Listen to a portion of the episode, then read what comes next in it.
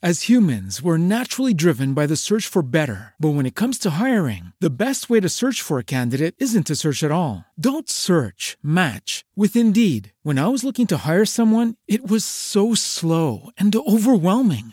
I wish I had used Indeed. If you need to hire, you need Indeed. Indeed is your matching and hiring platform with over 350 million global monthly visitors, according to Indeed data, and a matching engine that helps you find quality candidates fast. Ditch the busy work. Use Indeed for scheduling, screening, and messaging so you can connect with candidates faster. And Indeed doesn't just help you hire faster. 93% of employers agree Indeed delivers the highest quality matches compared to other job sites, according to a recent Indeed survey. And listeners of this show will get a $75 sponsored job credit to get your jobs more visibility at Indeed.com slash podcast. That's Indeed.com slash podcast. Terms and conditions apply. GPS Audiovisual Radio. Todos los miércoles a las 19 horas, el protagonista es el cine argentino. En la mirada de Julia Montesoro, un programa con perspectiva de género que nuclea la industria cinematográfica del país.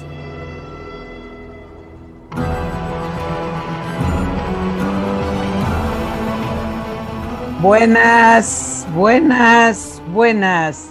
Este es el programa 82 de GPS Audiovisual Radio, como siempre, con todas las novedades de la actividad audiovisual argentina, con la producción periodística de Norberto Chap y la conducción de quien les habla, Julia Montesoro. Ya estamos comunicados con Luis Machín. Luis Machín es el protagonista de La Funeraria, la ópera prima de Mauro Iván Ojeda, que se estrena mañana en el Cine Gaumont y en otras salas, además de en la plataforma Cinear. La funeraria es una apuesta al poco abordado género del terror paranormal.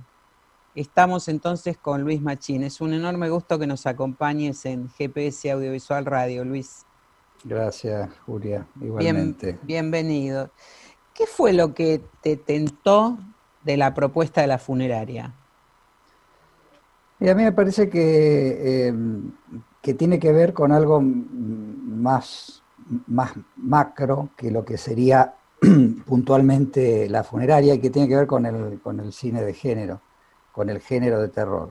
Generalmente uno dice cine de género y, se, y, se, piensa en el terror, pero bueno, este, correctamente dicho es el género de terror. Y el género, el género de terror es un género que en los últimos años, no tan pocos, sino ya hace bastantes años se ha empezado a desarrollar de una manera muy, muy contundente y continua. Este, y, hay muchos directores que, son, te diría, especialistas en género, porque además es un género que tiene sus particularidades y tiene sus reglas y tiene sus citas. Este, es, un, poco que, los directores de, cine de género de terror eh, eh, tienen como esa cosa de citas a grandes maestros del, género. Es como, son como, como lugares eh, a los que siguen, siguen este, proliferando esos espacios donde también se cita y son grandes conocedores del género. Y en, y en Argentina los directores de cine de género son grandes conocedores. Entonces también hacen sus homenajes este, y tienen sus, sus rituales. Y, a mí me empezó, el, género de terror de chico, como a la mayoría de los chicos, viste, nos, nos generaba esa... Sí, curiosidad. sí, esa curiosidad y también lo que era en Argentina, eh, digamos, el, maestro, eh, que curiosamente el maestro de terror en Argentina era español, Narciso Ibáñez Menta, que de alguna forma fue el que en los años cuando nosotros éramos chicos eh, instaló un género que en ese momento sí que no era tan frecuente y además él lo hacía en televisión. Además, eh, sí. Un programa exitosísimo, además. Exitosísimo, de puntajes de rating que, no se han comparado en la historia de la televisión ni en los mejores momentos de la televisión contemporánea. tal cual. Eh, Pulpo Negro, El hombre que volvió de la muerte. Curiosamente, El hombre que volvió de la muerte tuvo una remake en la que yo formé parte. Este, hace ya muchos años, en el 2007 tuvo ese remake. Y el género de terror después fue algo que eh, cuando era chico me llamaba mucho la atención, eh, ciclos como Viaje a lo Inesperado o, todos los que proponía Narciso Bañez Menta, que eran mirados con por nosotros con mucha este, curiosidad y con mucho, y con mucho miedo sobre todo, porque era alguien que de verdad este, infundía eh, el terror. Después, bueno, después mi actividad empezó, digo, siguió por el teatro, la televisión y el cine. Y yo cada tanto, de la mano de Daniel de la Vega, el director con quien finalmente hice Necrofobia, este, él empezó a, convidarme a, sus, a sus películas. Yo las leía, algunas no, me parecía que los personajes este, no, me resultaban atractivos, no porque no me resultara atractivo el guion, o la idea de, cómo rodar la película, sino porque él además era alguien que frecuentaba mucho la casa, una casa que compartíamos, digo, estaba Rafael Espreger, eh, gente vinculada al cine, éramos cinco o seis personas juntas que vivíamos y compartíamos un departamento muy grande, al cual Daniel era, ha sido visitante, y siempre fue alguien que, que me quiso tener en sus películas. Y yo siempre le decía, bueno, pasa que los personajes que me decís para hacer me resultan un poco pequeños, no por, no, por la idea de que de los personajes pequeños, sino porque me daban ganas de desarrollar más si hacía alguna película de género en un personaje que tenga mayor este, mayor importancia en la historia, no por la importancia, sino por la, porque a mí me gusta el juego actoral, entonces para que me dé también la posibilidad de hacerlo. Y eso llegó de, con necrofobia. Y a partir, a partir de ahí también los, este, los realizadores de género eh, también empiezan a prender sus luces eh, en relación a qué actores aceptan ese género, porque él en su momento me decía algo, me causaba mucha gracia cuando me decía, decía, cuando yo ofrezco a alguien un guion de terror para un actor o alguna actriz, dicen, me miran como si les ofreciera hacer una porno, como algo... claro. Muy como una especie de rechazo, como una especie de de fijación de que el género tiene algo clase B. Este, y, yo acepté, y cuando yo acepté hacer esa película, un montón de colegas, actores y actrices, me empezaron a llamar y decirme, vos vas a hacer esa película porque a mí me pasaron este guion, pero yo no sabía qué hacer, pero si la vas a protagonizar vos, y de hecho, bueno, ahí la hicieron, Raúl sí este, Viviana Sacone, Julieta Cardinali. Sí, tenía un elenco muy, muy importante, sí. Un montón de colegas también a partir del, del sí mío. Este, y también, bueno, los, los, este, los realizadores de, género también empezaron a, vislumbrar que había cierta curiosidad en, actores, que era eh, real por el, por el género. Entonces así empecé, digo, y después hice, hice Matar al Dragón, y después este, hice em, eh, La Funeraria, y después hice otra película de, de, Greco, eh, que también se está por estrenar. Y La Funeraria tenía algo muy atractivo del mundo que planteaba, ópera prima, el primer largometraje de Ojeda, eh, y lo planteaba de una manera que me resultó interesante por varias cosas por, algo muy em, claustrofóbico que tiene el guion, que no es solo por, por, este, la temática, sino porque, porque además no salen de adentro de esa casa. Todo sucede en esa casa que comparten la familia donde vive, que es la situación de mucha gente que tiene funeraria, que viven en el espacio donde tienen este, su, espacio para, que, para que se hagan laboratorios.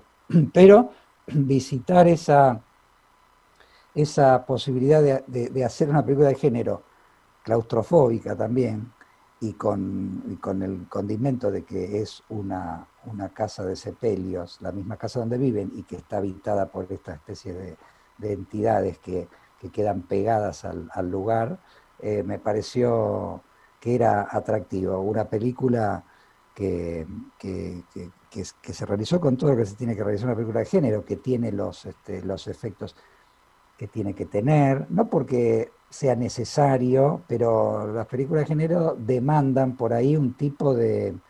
O de, hay. códigos, digamos, ¿no? Hay, códigos hay una y, hay, efectos. y hay códigos y hay efectos, este, efectos especiales que si, que si se quiere resolver de manera eh, barata, se abarata la película, como cualquier, como cualquier objeto este, que, se, que se cincele, si no tiene buenos elementos, este, después se despega, después sí, sí, sí. Ahí pasa a ser clase B, digamos. Y ahí rápidamente. Sin desmerecer. Hay muchas producciones clase B que son muy interesantes dentro del género. Este, totalmente. pero, bueno, tenía eso la película, tenía, digo, me, resultó atractivo en una persona que yo había visto sus cortos, él, me los envió cuando me mandó el guion, eh, y me pareció que era alguien que tenía una curiosidad muy atendible, eh, y, que, además su cabeza no es que solamente está puesta en el género y tampoco es un género al cual él, lo desarrolla con, todos los condimentos propios del género, sino que también le agrega un carácter eh, espiritual, psicológico, que le suma también por lo menos a mí me resultaba este, compatible por ahí con el tipo de juego que a mí me gusta poner en funcionamiento cuando decido hacer una película o, un programa de tele. Ahora, sin, bueno, spoilear, como se dice ahora, ¿no? Este, ¿De qué trata la funeraria? ¿Cuál, cuál es el, Y el tema central es este, ¿no? Es, este, es esta familia, es este matrimonio eh, cuya, cuya hija no es hija mía natural, sino que es hija de, de quien hace mi mujer, Celeste Jerez, eh, de, un padre que ya no, que no está, y tiene, y tiene esta, este condimento de que esa familia vive en ese espacio. Entonces lo vemos al, al, dueño del, lugar, que es este personaje que yo hago, eh, operando en consecuencia con los, con los cadáveres que llegan a, velarse. Eh, y ese mundo nos va, de a poco nos va introduciendo eh, en algo que es donde a mí me atrapa también la película, que es que se empieza a poner en juego el carácter psicológico de los personajes. Y no es, que, no, es que, no es que la tinta está sobrecargada en el muerto, en el monstruo, sino en lo monstruoso que pueden ser algunos comportamientos en relación a las actividades que desarrolla cada uno. Tampoco con esto quiero decir que todos los que tengan una casa funeraria están este, condenados a ser personajes eh, de películas de terror y que sus temáticas eh, ronden siempre en, el, en, el, horror de la muerte. Desde ya. en, lo desconocido de la muerte. Pero sí la película, al, al tener estos condimentos psicológicos, este, me parece que le da una profundidad distinta y que es lo que la hace más atractiva. Bueno, hace un rato mencionabas a Matar al Dragón, que fue, creo que, la última película que hiciste antes de esta, este, que se estrenó. Sí, una más que todavía no se estrenó. Online, eh, Sector VIP, de Eduardo Pinto, ¿no? Sí, pero, pero, no, es de, pero no es de terror, digo, de, terror sí, me Matar al Dragón, sí, Sector VIP también se estrenó eh, en Cinear y Matar al Dragón también. Matar al Dragón, de hecho, se estrenó en la cuarentena más dura, la del año pasado. Sí, exactamente, sí, eh, sí, sí. Se estrenó ya cuando estaba todo un poquito menos, menos, menos, menos duro, pero Matar al Dragón se estrenó en el... Sí, sí, en, sí, en plena, en plena pandemia, sí, exactamente. Estuvimos, era otra ópera prima también de Jimena Monteoliva, que bueno, venía de una carrera como productora de cine de género, ¿no? Jimena, pero esta fue su, su película debutante, digamos, como, como directora. ¿Y cómo ¿Cómo asumiste la imposibilidad de estrenar en pantalla grande? Porque ese es otro tema. Estas películas además tienen esa, todas son hechas para cine, pero estas en particular hay algo que también pierden o ganan, no sé, me dirás vos cómo lo ves, al ser estrenadas en, streaming, ¿no? Online. Este, y además el contacto, la posibilidad de contacto con el público. ¿Vos cómo viviste todo eso? Se vive, en principio se vivió con mucha, con mucha angustia, se sigue viviendo con mucha angustia, pero me parece que lo que ha, cambiado el paradigma de cómo se, se asocia ahora lo visual con la respuesta del público, porque yo mismo he ingresado a un mundo que antes lo tenía mm. muy, muy alejado de mí, el hecho de mirar una película en esta notebook. Eh, o incluso me he descubierto mirándola en el celular, cosa que en otro momento me hubiera parecido un horror. Impensado, claro. Y, he visto películas acá y he visto capítulos de series y me parece que la, el, horror de la pandemia este, em, empezó a que uno esté forzado a analizar la situación desde un lugar totalmente distinto. Entonces, eh, lo, que, lo que va a pasar si uno no, no se da cuenta de, cómo se va a empezar a mirar ahora la ficción, nos vamos a, melancolizar eh, mucho y, nos y vamos a estar, vamos a estar muy, muy tristes por un largo rato. Yo no sé ya si el cine va a volver a tener eh, el, no, no, no, lo que digo, lo que propone el mundo que propone ir a ver una película en una pantalla gigante, no hay con qué darle, no hay comparación. Ahora, va a haber una generación, empieza una generación que no va a tener ese prurito de ver una película en una notebook, este, y bueno, lo tomará como algo este, extraordinario ir a verla al cine. Ahora hay películas que, se, dan en el cine y tienen un estreno simultáneo. Yo veo por mis hijos también que la película la pueden ver tanto en una plataforma en, la compu como en el cine. Y no se hacen demasiado problemas si no van al cine. No. Se hacen demasiado problemas. Eh, eso para nosotros es como, es como el horror, porque decís, uy, bueno, pero ¿qué, es lo que se va a ver? Bueno, es un horror para nosotros. Eh, y, una, y, una, generación va avanzando sobre la otra y, y, esto va avanzando de una manera muy vertiginosa. Entonces, eh, yo como yo me, he descubierto mirando eh, producciones muy buenas, que digo, de hecho ahora mismo, en estos, en estos días estoy mirando una serie que me tiene también muy atrapado, como yo mismo me he visto cómo me captura eh, esa, digo, esta, esta pantalla también. Y me hace ver cosas que por ahí antes, primero por estar trabajando, pues yo siempre he trabajado mucho, mm, por ahí no tenía tanto el tiempo de ir al cine, entonces había películas que no las veía y eso también me daba bronca, porque había películas que se me pasaban porque no encontraba, entre que tengo los chicos que todavía son un poco, son chicos, y yo, yo que trabajaba mucho, por ahí me, me pasaba que había películas que no las veía, y ahora me encuentro con que las puedo ver acá, antes también las podía ver, pero, no ingresaban, no era parte del cotidiano la posibilidad de verla acá. Uno decía, no, la voy a ver en el cine. Y de repente pasaba el tiempo y, no, la veía en el cine. Entonces eh, me encontraba, me, encuentro con la posibilidad de decir, ah, bueno, pero la verdad es que la puedo disfrutar acá también. Trato de verla lo más grande que se puede, el televisor está cooptado por los chicos con los juegos este, online y esas cosas, y también cada uno tiene su virtualidad y eh, está todo cooptado y cada uno estamos como con su virtualidad personal. Em, y de, repente decís, bueno, me he visto unas series que me han, he conocido actores y actrices que son extraordinarios y que me los estaba perdiendo. Entonces digo, bueno, hay también otro mundo, otra forma de mirar y otra posibilidad de aceptación de que el mundo ha cambiado definitivamente y de que nosotros, que somos los que hacemos la ficción, también tendremos que hacer ingresar esta posibilidad porque es la que va a ser la generadora de contenido de acá en adelante. El cine no se va a morir, quiero decir, no es que no va a haber más cine. No, eh, cambian las formas de consumo, ¿no? Exacto, el teatro no lo, no lo reemplazó el cine y al cine no lo reemplazó la televisión. Todos se han ido nutriendo uno del otro y no, y no desaparecieron ninguno, ni el teatro, ni el cine, ni la televisión. Sí. O sea, siguen. Y ahora se suma el contenido en estas plataformas. Entonces me parece que en la medida que uno lo vea como, como algo que suma,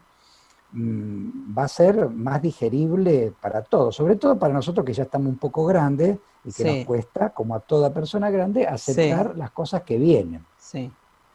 Pero es cierto lo que vos decís. Hay algo del género que en la pantalla grande uno tiene la, uno tiene la sensación de que todo en la pantalla grande es mucho, es mucho mejor. Pero bueno, nos ha tocado esta pandemia, y esta pandemia nos ha tocado no solo a nosotros, sino nos ha tocado a todo el planeta. Y ya se han dado cuenta todos los, este, los, los, dueños de estas, de, estas virtualidades que es un pingo de negocio. Entonces la, la, ficción ha encontrado ahí un lugar de mucha, de mucha posibilidad de producción. Sí. Entonces eso, me parece que nosotros tendremos que ver eh, de, aceptar esta, esta nueva forma, hacerla nuestra, para también poder ser partícipes activos de esta, de esta producción y, que, y, y, estudiarla. Fíjate, yo hice una, una, obra de teatro grabada en el Teatro Nacional Cervantes, que hizo una, una serie de producciones en medio de la pandemia más dura, eh, grabadas a tres cámaras y decíamos teatro, y estábamos horrorizados, porque imagínate, nosotros, la mayoría de los que estamos ahí, somos gente de mucho teatro. Sí. Eh, y cuando yo lo vi, no es teatro, por supuesto que no es teatro, pero después empecé a darme cuenta que había mucha gente, y que por ahí me escribían, por Instagram, que las ve en otros lugares de Argentina, y te dicen, con las ganas que yo tenía de verla a usted en teatro. Yo trataba de explicarle, mira, esto no es teatro, pero después dije, bueno, ellos saben que esto no es teatro, pero hay algo que les gusta. Sí, ¿Y qué le vas a decir a la gente? ¿No te tiene que gustar? No, no, no. No, es, es, teatro, no, no es teatro. Pero está buenísimo si te gusta y estás en Tierra del Fuego y podés verme que yo a Tierra del Fuego no sé si voy a ir alguna vez.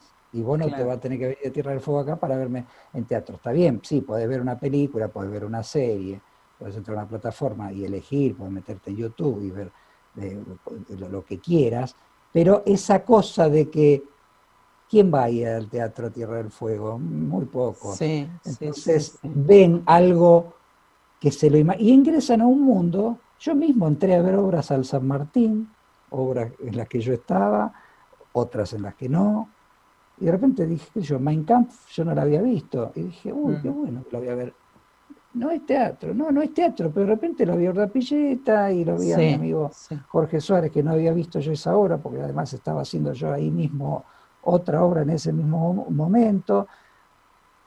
Y dije, bueno, qué sé yo, la pasé bomba con, con Pilleta y con, y con Jorge, y dije, no está mal, no está mal. Claro, el teatro, este, el teatro es es irrepetible, o sea, vos vas a ver una, función y es la, es, la, es la única que va a existir porque esa función, eh, como ya todos sabemos, no es igual a la que viene ni a la que la precedió.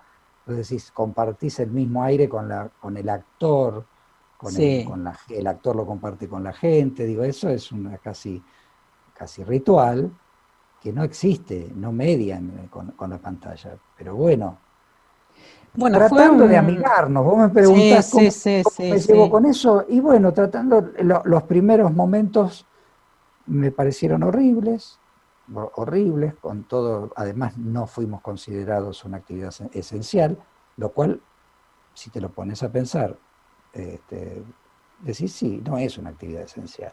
Después analizas si es una actividad esencial para el alma, le vino muy bien a la gente. A mucha gente, sí. A, mucha gente, a mí mismo me vino muy bien esa posibilidad. Yo mismo hice unos programas con el, Ministerio de Cultura de, Santa Fe, con el Ministerio de Cultura de Córdoba, donde de repente estaba haciendo charlas por vivos de Instagram, que yo ni sabía lo que era un vivo de Instagram, me lo explicó mi hijo de 12 y de repente en el medio de la pandemia yo estaba generando contenido y recursos con, con unos programas divino, por otra parte, divino. Pero si vos me preguntás cómo la pasé, la pasé mal.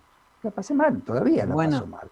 No, claro, bueno, sí, te iba a preguntar específicamente sobre eso, ¿no? Porque cómo asumís las dificultades que atravesaron y atraviesan los artistas en este contexto.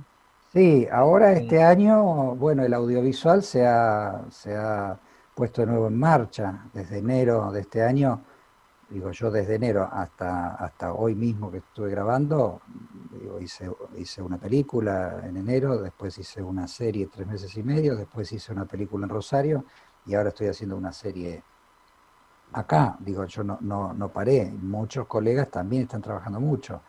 Eh, pero el año pasado fue la, fue la nada, o sea, y, además estuvimos, eh, eso, estábamos encerrados y, sin ser una actividad esencial y sin saber cuándo, como un montón de otras actividades, pero nosotros con la certeza de que lo nuestro iba a ser lo último que se iba a poner en funcionamiento. Y de hecho, eh, el teatro, hasta el día de hoy, ahora creo que están al 50%, sí. pero hasta el día de hoy es, eh, es una posibilidad de, generación de contenido y recursos muy mínima.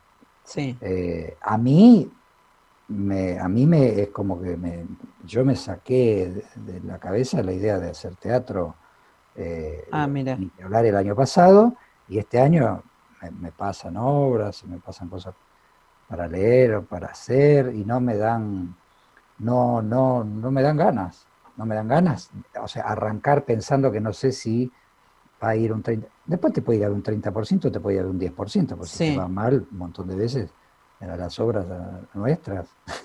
sí, sí, sí, sí, Y digo, pero bueno, pero si ya partís de la idea que el, el, 100 es el 30 o el 100 es el 50, es el 50 todo se reduce muchísimo. Y a mí me cuesta eh, pensar ni siquiera en reponer el unipersonal que yo eh, estaba haciendo. A nosotros, a mí me agarró, hicimos un ensayo general con público de, la gesta heroica en el Nacional Cervantes y, la tuvimos que bajar. Digo, fue, ese fue un golpe durísimo, una adaptación de Rey Lear, este, sí. dirigido por Bartiz. Eso fue un golpe durísimo. Eh, y medio como que, viste, ya no, no sé, uno no quiere tampoco ni hablar mucho, ni con el Cervantes, tampoco el Cervantes es que pregunte demasiado. O sea, dijimos, bueno, si lo hacemos en el 2000, en un momento, a mediados del año pasado, dijimos, no sé, en el 2022 pensemos, porque en el 2021 esto, como viene, va a seguir, no nos equivocamos, estamos en julio, ya estamos en agosto y estamos con la capacidad al 50 y no sabemos si por la delta no se vuelve todo para atrás. el teatro está muy, muy, muy, golpeado. El sector nuestro fue desastroso, digo, y lo sigue siendo. No quiere, decir, no quiere decir que porque se activó el audiovisual, ahora tenemos que pagar todas las deudas que, generamos el año pasado, las condiciones este, de, también de, trabajo son cada vez más, más duras, más estrictas. Ahora te piden, este, te piden primero te piden una, una confidencialidad de lo que estás haciendo que antes no te pedían. Y ahora es estrictísimo, yo no, no, no, te puedo decir lo que estoy grabando. Y, bueno, sí, bueno, eso es algo, es algo que nosotros lo padecemos de este lado de, del periodismo y la comunicación, ¿no?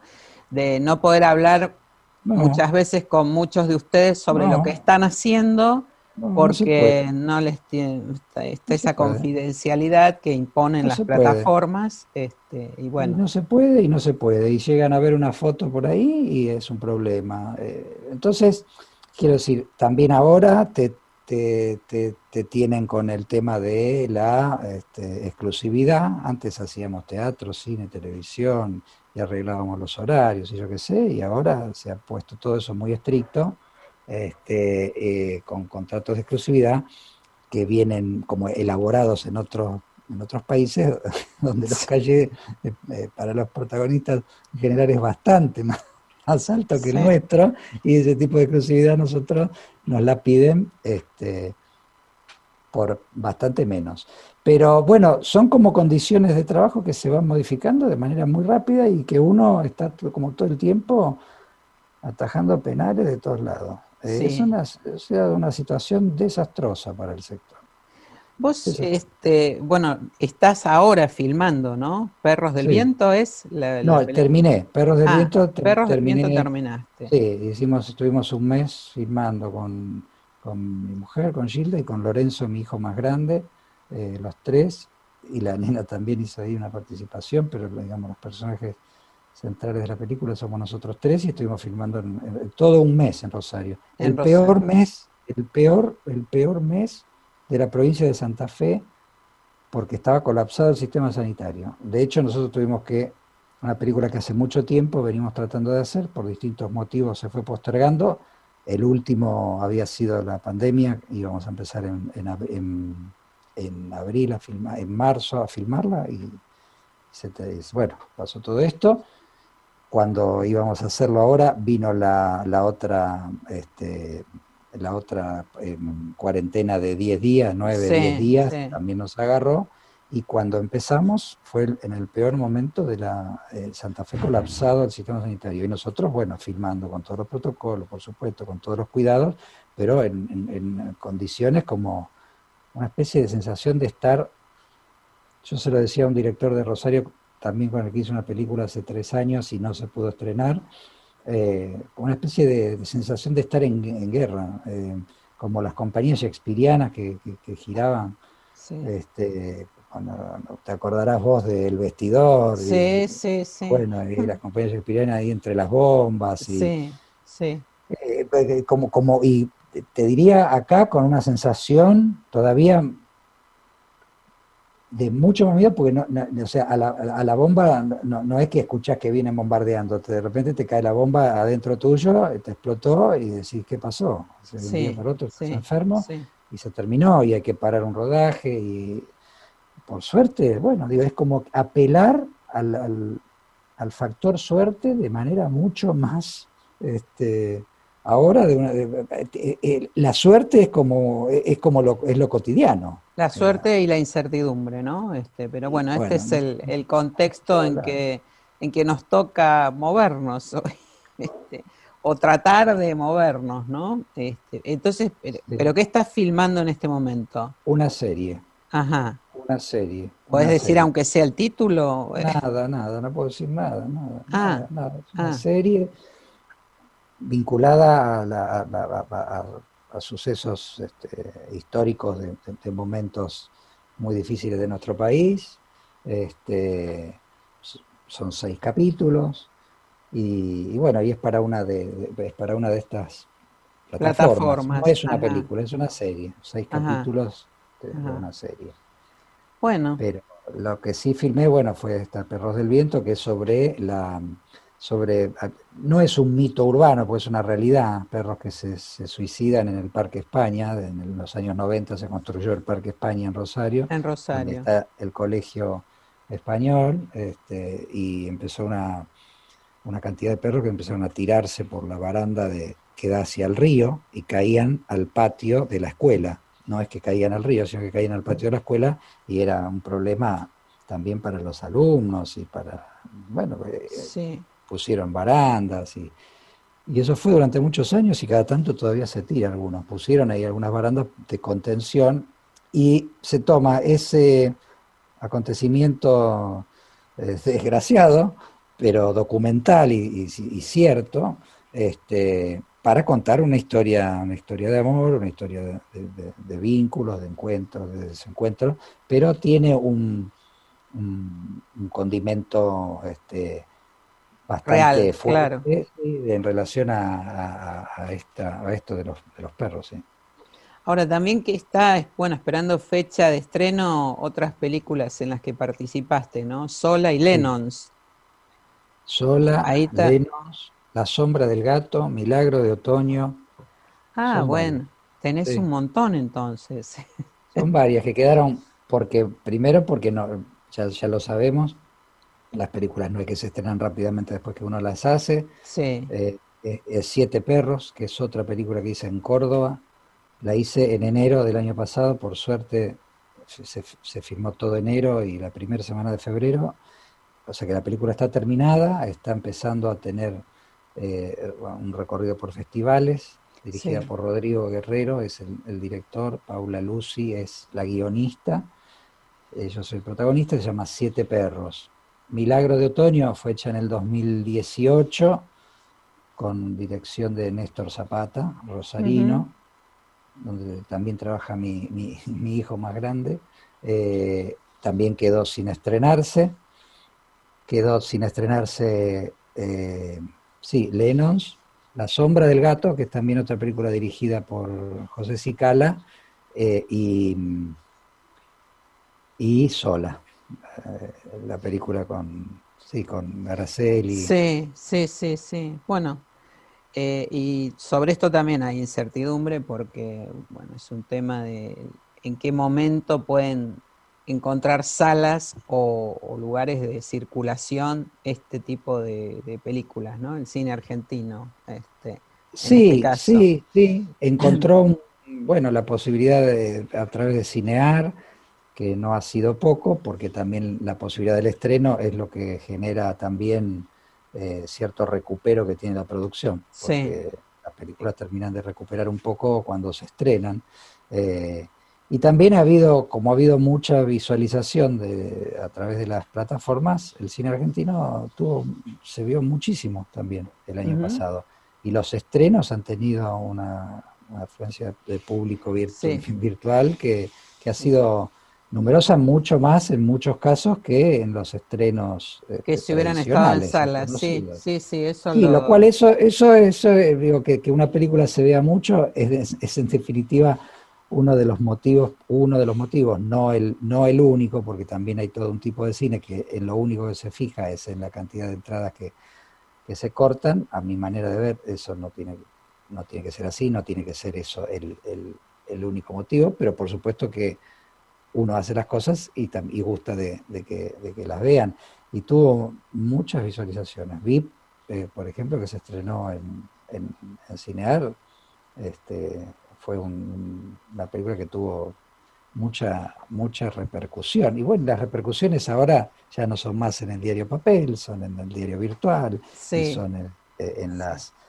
Lo que ha ingresado, el mundo que se ha ingresado a, través de las pantallas es algo, es, como, como infinito, me parece que nosotros no, que uno no termina de tomar dimensión, tampoco en mi caso, no sé si quiero tomar tanta, tanta, tanta dimensión, porque si no se siente que a uno se le escapa un poco y algunas cosas, viste, que uno necesita tenerlas todavía como un poquito más agarradas.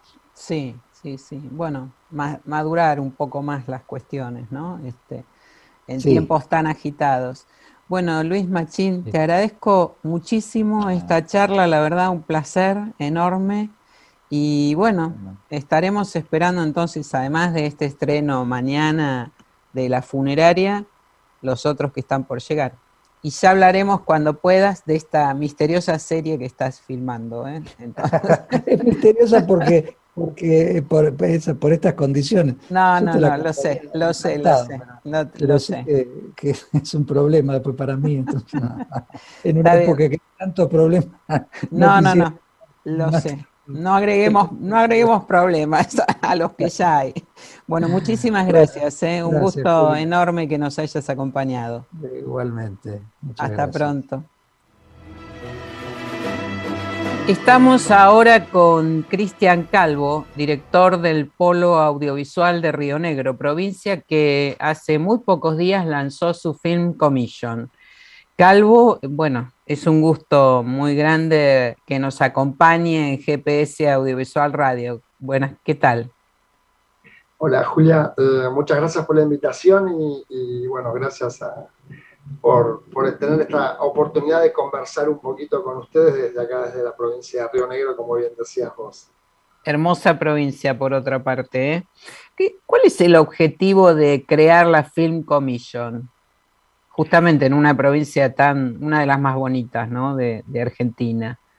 En realidad todo comienza este, en los últimos dos años, en el año 2018 y 2019, la provincia de Río Negro, a través este, de la Secretaría de Estado de Cultura de la provincia, eh, desarrolló lo que es la ley 5380, que es la ley de creación del programa de fomento audiovisual en la provincia. ¿no?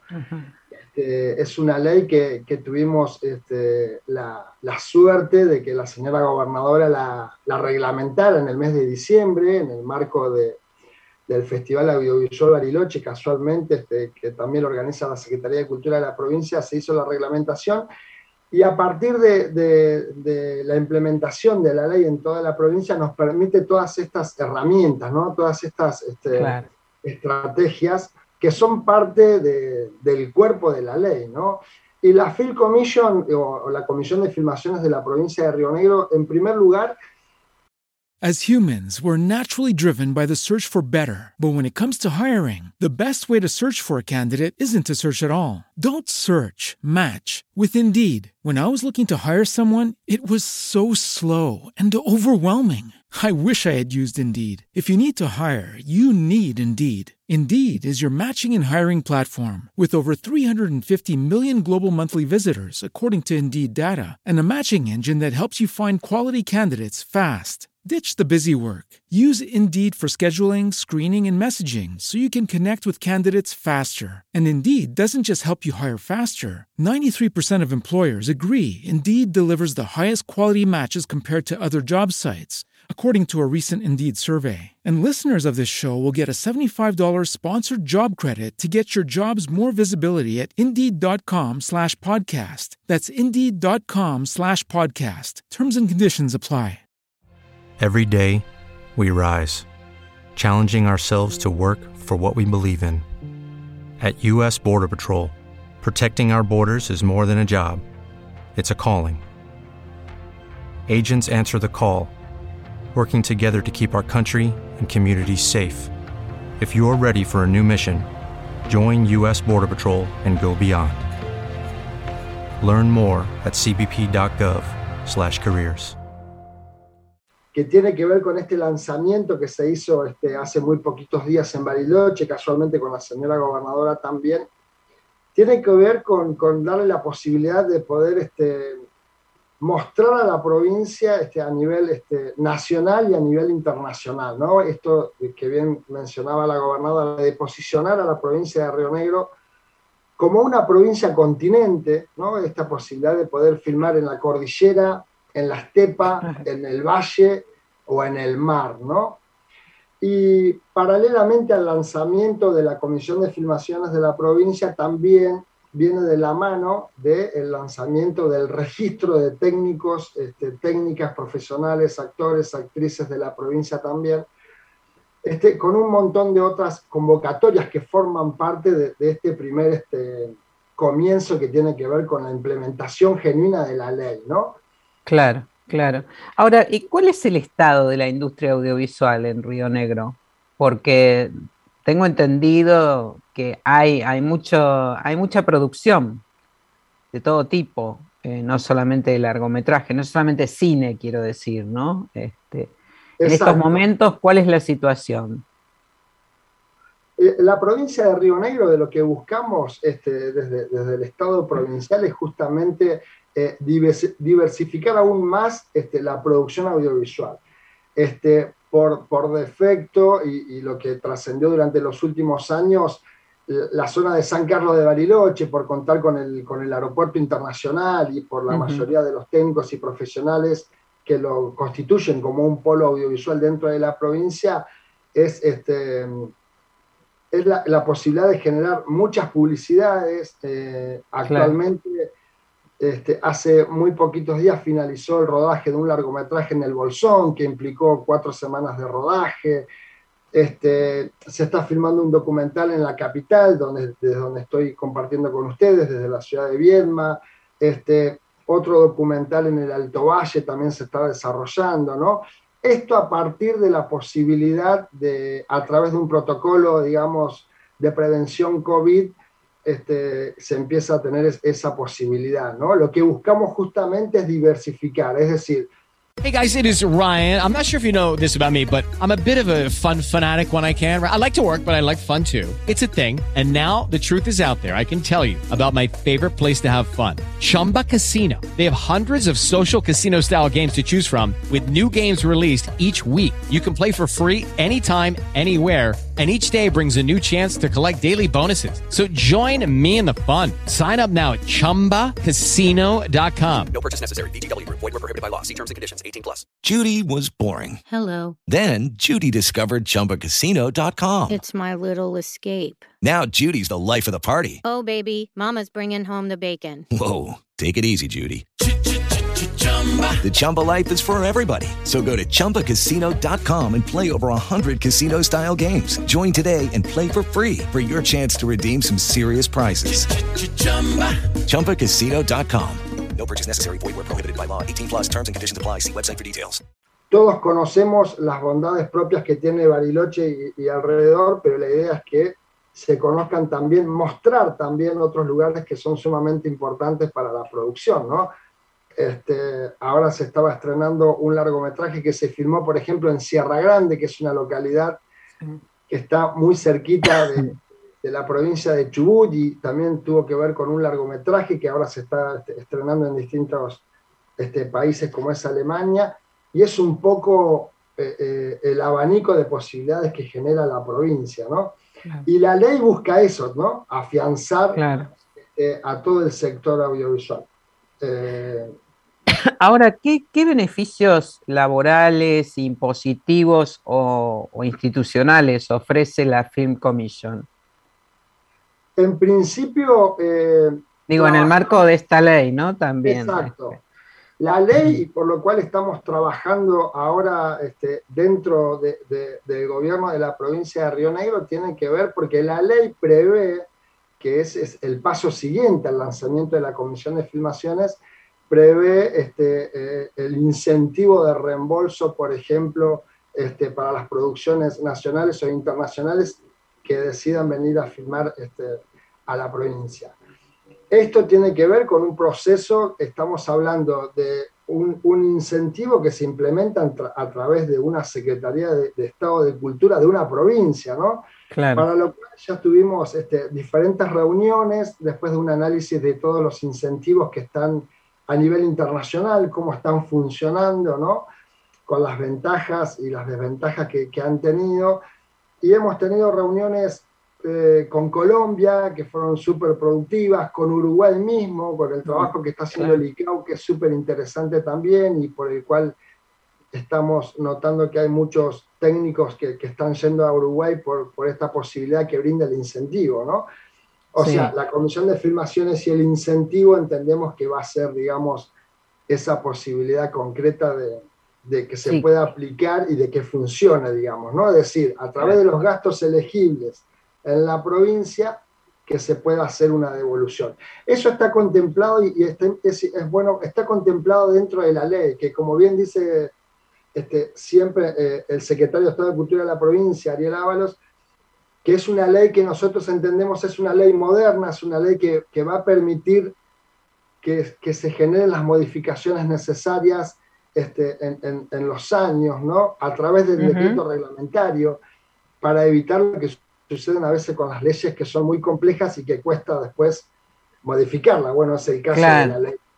Exactamente, sí. La, la, flexibilidad y sobre todo en estos tiempos, ¿no? Este, porque favorecer además las fuentes de trabajo, la, el fomento de los recursos económicos, sociales, políticos incluso que tiene el territorio es muy, es, es muy importante y, bueno, la Film Commission cumplen ahí un rol clave. Recordamos cuál es la web donde se puede recabar más información y ver las distintas locaciones de las cuatro regiones de, de la provincia, por favor. Sí. Eh, uno puede ingresar a la página, es cultura.rionegro.gov.ar y a partir de ahí va a poder ingresar al link de, de, de la página de, de, la Film Commission de Río Negro. Y Ajá. a su vez también, si me permitís, Julia, aprovecho sí. para, para, comentar que también en esa página se va a poder acceder, porque está vigente hasta, el 20 de agosto próximo, la, novena convocatoria del Festival Audiovisual Bariloche, ¿no? que es Ajá, un festival sí. que organizamos este, eh, desde la Secretaría de Estado de Cultura y que especialmente tiene 11 secciones en competencia, de las cuales 7 secciones tienen que ver puntualmente con la producción patagónica.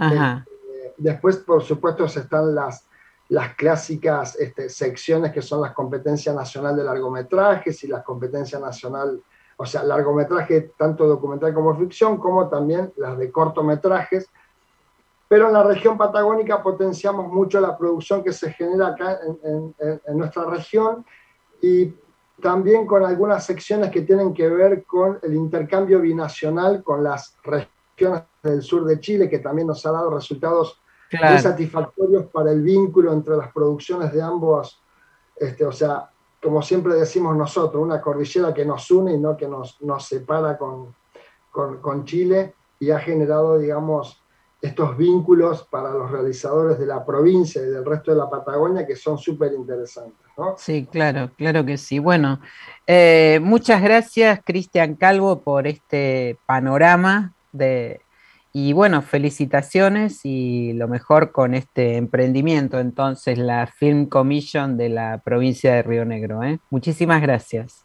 Gracias a ustedes por la invitación. Bueno, seguimos entonces en GPS Audiovisual Radio. Juan José Yusit es directivo de DAC, Directores Argentinos Cinematográficos, una de las entidades que impulsa el anteproyecto de ley audiovisual junto con Argentores, PCI y APIMA. Hola Juan José, ¿cómo estás? With lucky landslots, you can get lucky just about anywhere. Dearly beloved, we are gathered here today to. Has anyone seen the bride and groom? Sorry, sorry, we're here. We were getting lucky in the limo and we lost track of time. No, Lucky Land Casino, with cash prizes that add up quicker than a guest registry. In that case, I pronounce you lucky. Play for free at LuckyLandSlots.com. Daily bonuses are waiting. No purchase necessary. Void were prohibited by law. 18 plus. Terms and conditions apply. See website for details. Estás, si te podés desmutear, así te escuchamos. Sí. Ahí está. Que, sí, disculpen. no, no, está bien. No quería interferir. Eh, en principio, bien, trabajando en este proyecto que, bueno, se está extendiendo y ampliando una especie de espacio audiovisual nacional, ¿no es cierto? Para sí. que, digamos, pueda meter la cuchara a todo el mundo y, y, que refleje los intereses de los distintos sectores que están vinculados al audiovisual. Uh -huh. Ahora, ¿cuáles son, teniendo en cuenta esta serie de, de reuniones, sucesivas que, se van dando desde el comienzo de, de, del espacio, de la formación del espacio audiovisual nacional, ¿no? ¿Cuáles son las, las novedades más recientes sobre el anteproyecto de ley audiovisual? Mira, en este momento lo que se está contemplando, bueno, básicamente eh, se trabajó en un borrador de anteproyecto que después de, de estas cuatro entidades que vos mencionaste, se amplió a todos los sectores vinculados a las entidades de gestión de los medios audiovisuales, a las entidades sindicales, a los gremios y toda la gente que está vinculada en forma creativa y de la producción. Eh, la idea es recoger y tener devoluciones de todo este proyecto. Evidentemente nosotros no somos legisladores, o sea que necesitamos una serie de ayudas desde el punto de vista técnico de la, del diseño de esta nueva ley, pero también que contemplemos los intereses de los sectores técnicos, de los sectores artísticos y también que sea una ley federal. O sea, se está haciendo participar a distintos sectores de áreas culturales del país, porque la ley anterior, la 17741, no contemplaba particularmente el, el aspecto, digamos, de la difusión de la protección a la industria en todo el país, sino que era uh -huh. un principio bastante este, capitalino solamente. ¿no? Y esto es lo que de alguna manera se está buscando, encontrar consensos y opiniones compartidas para irlo plasmando en la futura ley. Uh -huh. Ahora, como realizador audiovisual, que sos fundamentalmente, este, con una larga trayectoria, ¿cuáles son tus principales preocupaciones acerca de la aplicación de la ley que está vigente? Bueno, la ley que tenemos nosotros, que tiene ya 27 años, correspondía a una mirada sobre lo que era lo que llamamos melancólicamente el cine, que mm. ahora se ha transformado en la producción audiovisual. Es una palabra que a mí me produce mucha emoción, el cinematógrafo, ¿no? Claro. Eh, básicamente, cuando la ley esta salió, eh, prácticamente la estructura económica de la industria se iba a sustentar sobre lo que iba a producir los cinematógrafos, el 10% del precio de la localidad, luego se agregó los videoclubs, que es prácticamente una especie en desaparición, y también un aporte de la publicidad de la televisión, de un porcentaje de lo que recaudan los canales. Todo esto se fue desplazando hacia el Internet, hacia la televisión abierta, hacia los cables, digamos, en 27 años, un cambio del sistema de exhibición. Hoy en día los materiales circulan en distintas vías, y hay una cantidad enorme de espectadores que se han desplazado hacia las plataformas y de alguna manera son no contribuyentes a este fondo cinematográfico. Esto ha reducido mucho, bueno, obviamente se ha agravado con la pandemia, ¿no? La, los cines cerrados, la imposibilidad de acceder a la venta de localidades. Eh, recuerdo que el cine tiene una compensación que pagan los espectadores, digamos, ¿no? que depende del, del presupuesto nacional, sino que básicamente está dimensionado para poder estimular la producción nacional sin cuyo apoyo no tendría posibilidad de existir. Cosa esta que, que, no solo es un tema argentino, sino que toda Europa, todos los países europeos tienen un sistema de protección de su cinematografía con retornos de distintas vías, ¿no? Ya se está completando con las plataformas y el sistema del streaming. Sí, bueno, justamente hablamos de, lo que se llama el Fondo de Fomento Cinematográfico, ¿no? Hasta ahora, de acuerdo a esta ley vigente, porque el cine se retroalimentaba, se retroalimenta con sus propios recursos, que es este impuesto que vos mencionabas recién. Ahora, bueno, hay distintos modelos de leyes audiovisuales en Europa que actualizaron el concepto de la cuota de pantalla. Sí, eh, eso, eso está pasando, digamos, este, en este momento. Y hay ejemplos importantes, como es el caso de, bueno, por un lado, este, lo está estudiando la Unión Europea, pero Francia concretamente tiene una demanda de que la cuota de pantalla para los productos, ya sea series o largometrajes franceses, ocupen el 40% de la programación de ese país. En el 35 creo que está España, y de alguna manera esto está coincidiendo en Italia, en, en Alemania. O sea, es imprescindible que los productos que nosotros desarrollamos puedan llegar luego al público, para lo cual es importante establecer reglas de juego y fomento a la actividad profesional argentina y sobre todo a la difusión de la cultura nuestra, ¿no? lleva. Claro. O sea, es algo que en este momento está ocurriendo, se están llevando adelante muchas producciones eh, para estas plataformas en Argentina, pero bueno, todo eso por el momento no, no tributa aquí en el país, ¿no es cierto? No, este, no así este, que no tributa no, no, solo las del país, ninguna tributa, ¿no es cierto? Sí, en, sí. en exhibición. O sea, la DAC, que, digamos colecta los derechos de autor de, todo, de todos los que se exhiben en la Argentina, obviamente incluye todo el cine extranjero también, está trabada con respecto a la posibilidad de, obtener los derechos de autor, porque no los pagan las plataformas, de un tipo o de otro, que en el, en el caso de la Argentina corresponde muchas veces a directores del exterior que van a recibir su derecho de autor si hay reciprocidad de su país con el nuestro. claro, esta es la, porque es una sociedad de gestión, DAC. Este. claro, exactamente, fundamentalmente. Exactamente, claro. Ahora, eh, ¿cuáles serían, eh, cuáles son los ejes para establecer una normativa, una nueva normativa para las plataformas? Bueno, una de las ideas que desarrolla este anteproyecto de ley tiene que ver con sustituir el, INCA, el Instituto Nacional de Cine, por un Instituto Nacional de Artes Audiovisuales, que tenga una organización más eficaz, no tan personalista como es nuestro INCA, que tiene un consejo asesor que prácticamente no, no se reúne y se concentra todo en el presidente o director del INCA.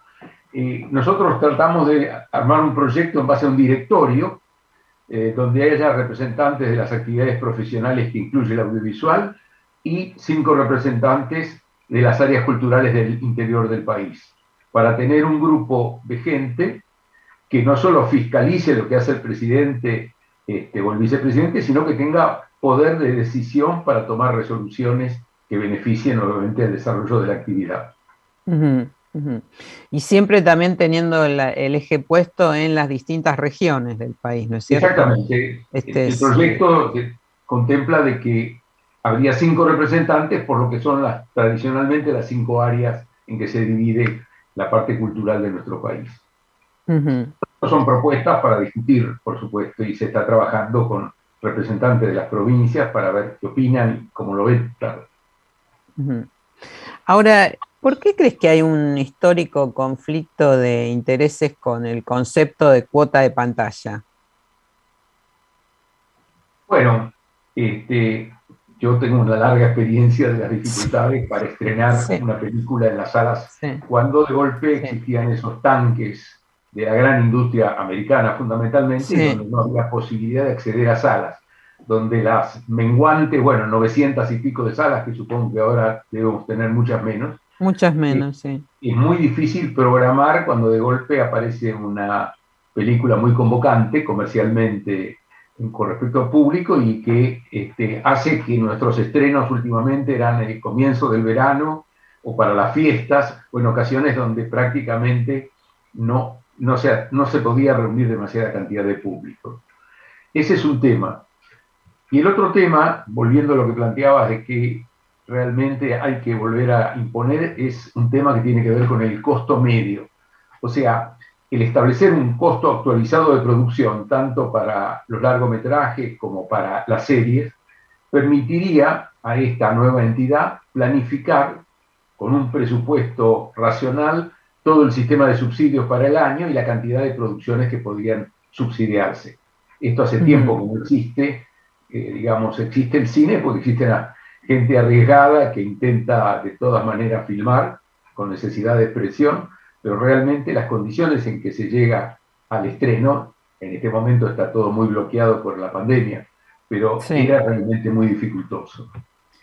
Sí, la, circulación, digamos, ya venía complicado las posibilidades de estreno para la producción nacional en salas, ¿no? Antes de la pandemia. Y esto se profundizó con la pandemia mucho más, ¿no? Este, así que ahí hay un tema que sí. Se encontró, la solución de estrenar por el cable del instituto, digamos, este, Ha sido una solución circunstancial que tiene que ver con la pandemia, pero lo que corresponde, y esto es el proyecto, ¿no? Que haya una cuota de pantalla, pero no solo para las pantallas de los cinematógrafos, que haya una cuota de pantalla para la televisión, para las plataformas, este, y que incluso en el proyecto que incluye a los videojuegos, también se contemple la participación de la producción nacional a medida que vaya creciendo. Claro, claro.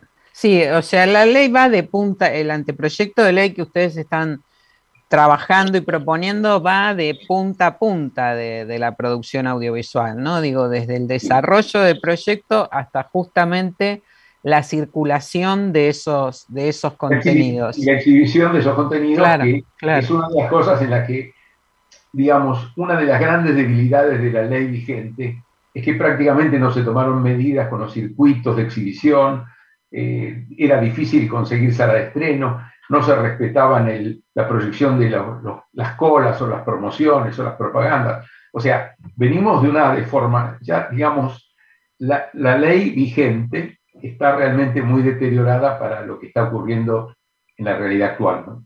Claro, requiere sí un ayornamiento, este, como esta palabra que, venimos usando, porque la, industria ha cambiado, este, la producción y, todo se ha reformulado con las nuevas tecnologías. Juan José Jusid, muchísimas gracias por acompañarnos. Siempre un gusto charlar con vos. ¿eh? Un gusto encontrarnos. Hasta, pronto. hasta pronto. Bueno, nos estamos despidiendo de esta nueva edición de GPS Audiovisual Radio. Hasta el próximo miércoles. Gracias, Ioni, en la supervisión. Gracias también a Gonzalo Sorais en la dirección técnica. Gracias a todos ustedes por estar con nosotros, como todos los miércoles a las 19 en vivo por Radio Trend Topic. Seguinos en www.gpsaudiovisual.com. Y ya saben, como decimos siempre, vean cine argentino. Hasta la semana próxima.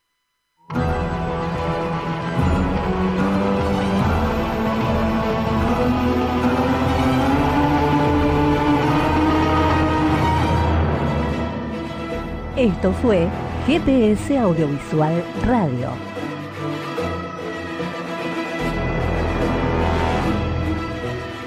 Los esperamos el próximo miércoles a las 19 horas por Radio Trento. Trento.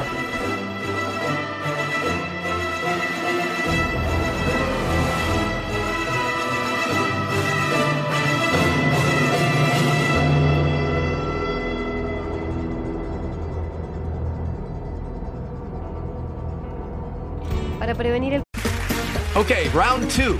Name something that's not boring. Laundry? Ooh, a book club. Computer solitaire, huh? Ah, oh, sorry, we were looking for Chumba Casino. That's right. ChumbaCasino.com has over 100 casino style games. Join today and play for free for your chance to redeem some serious prizes.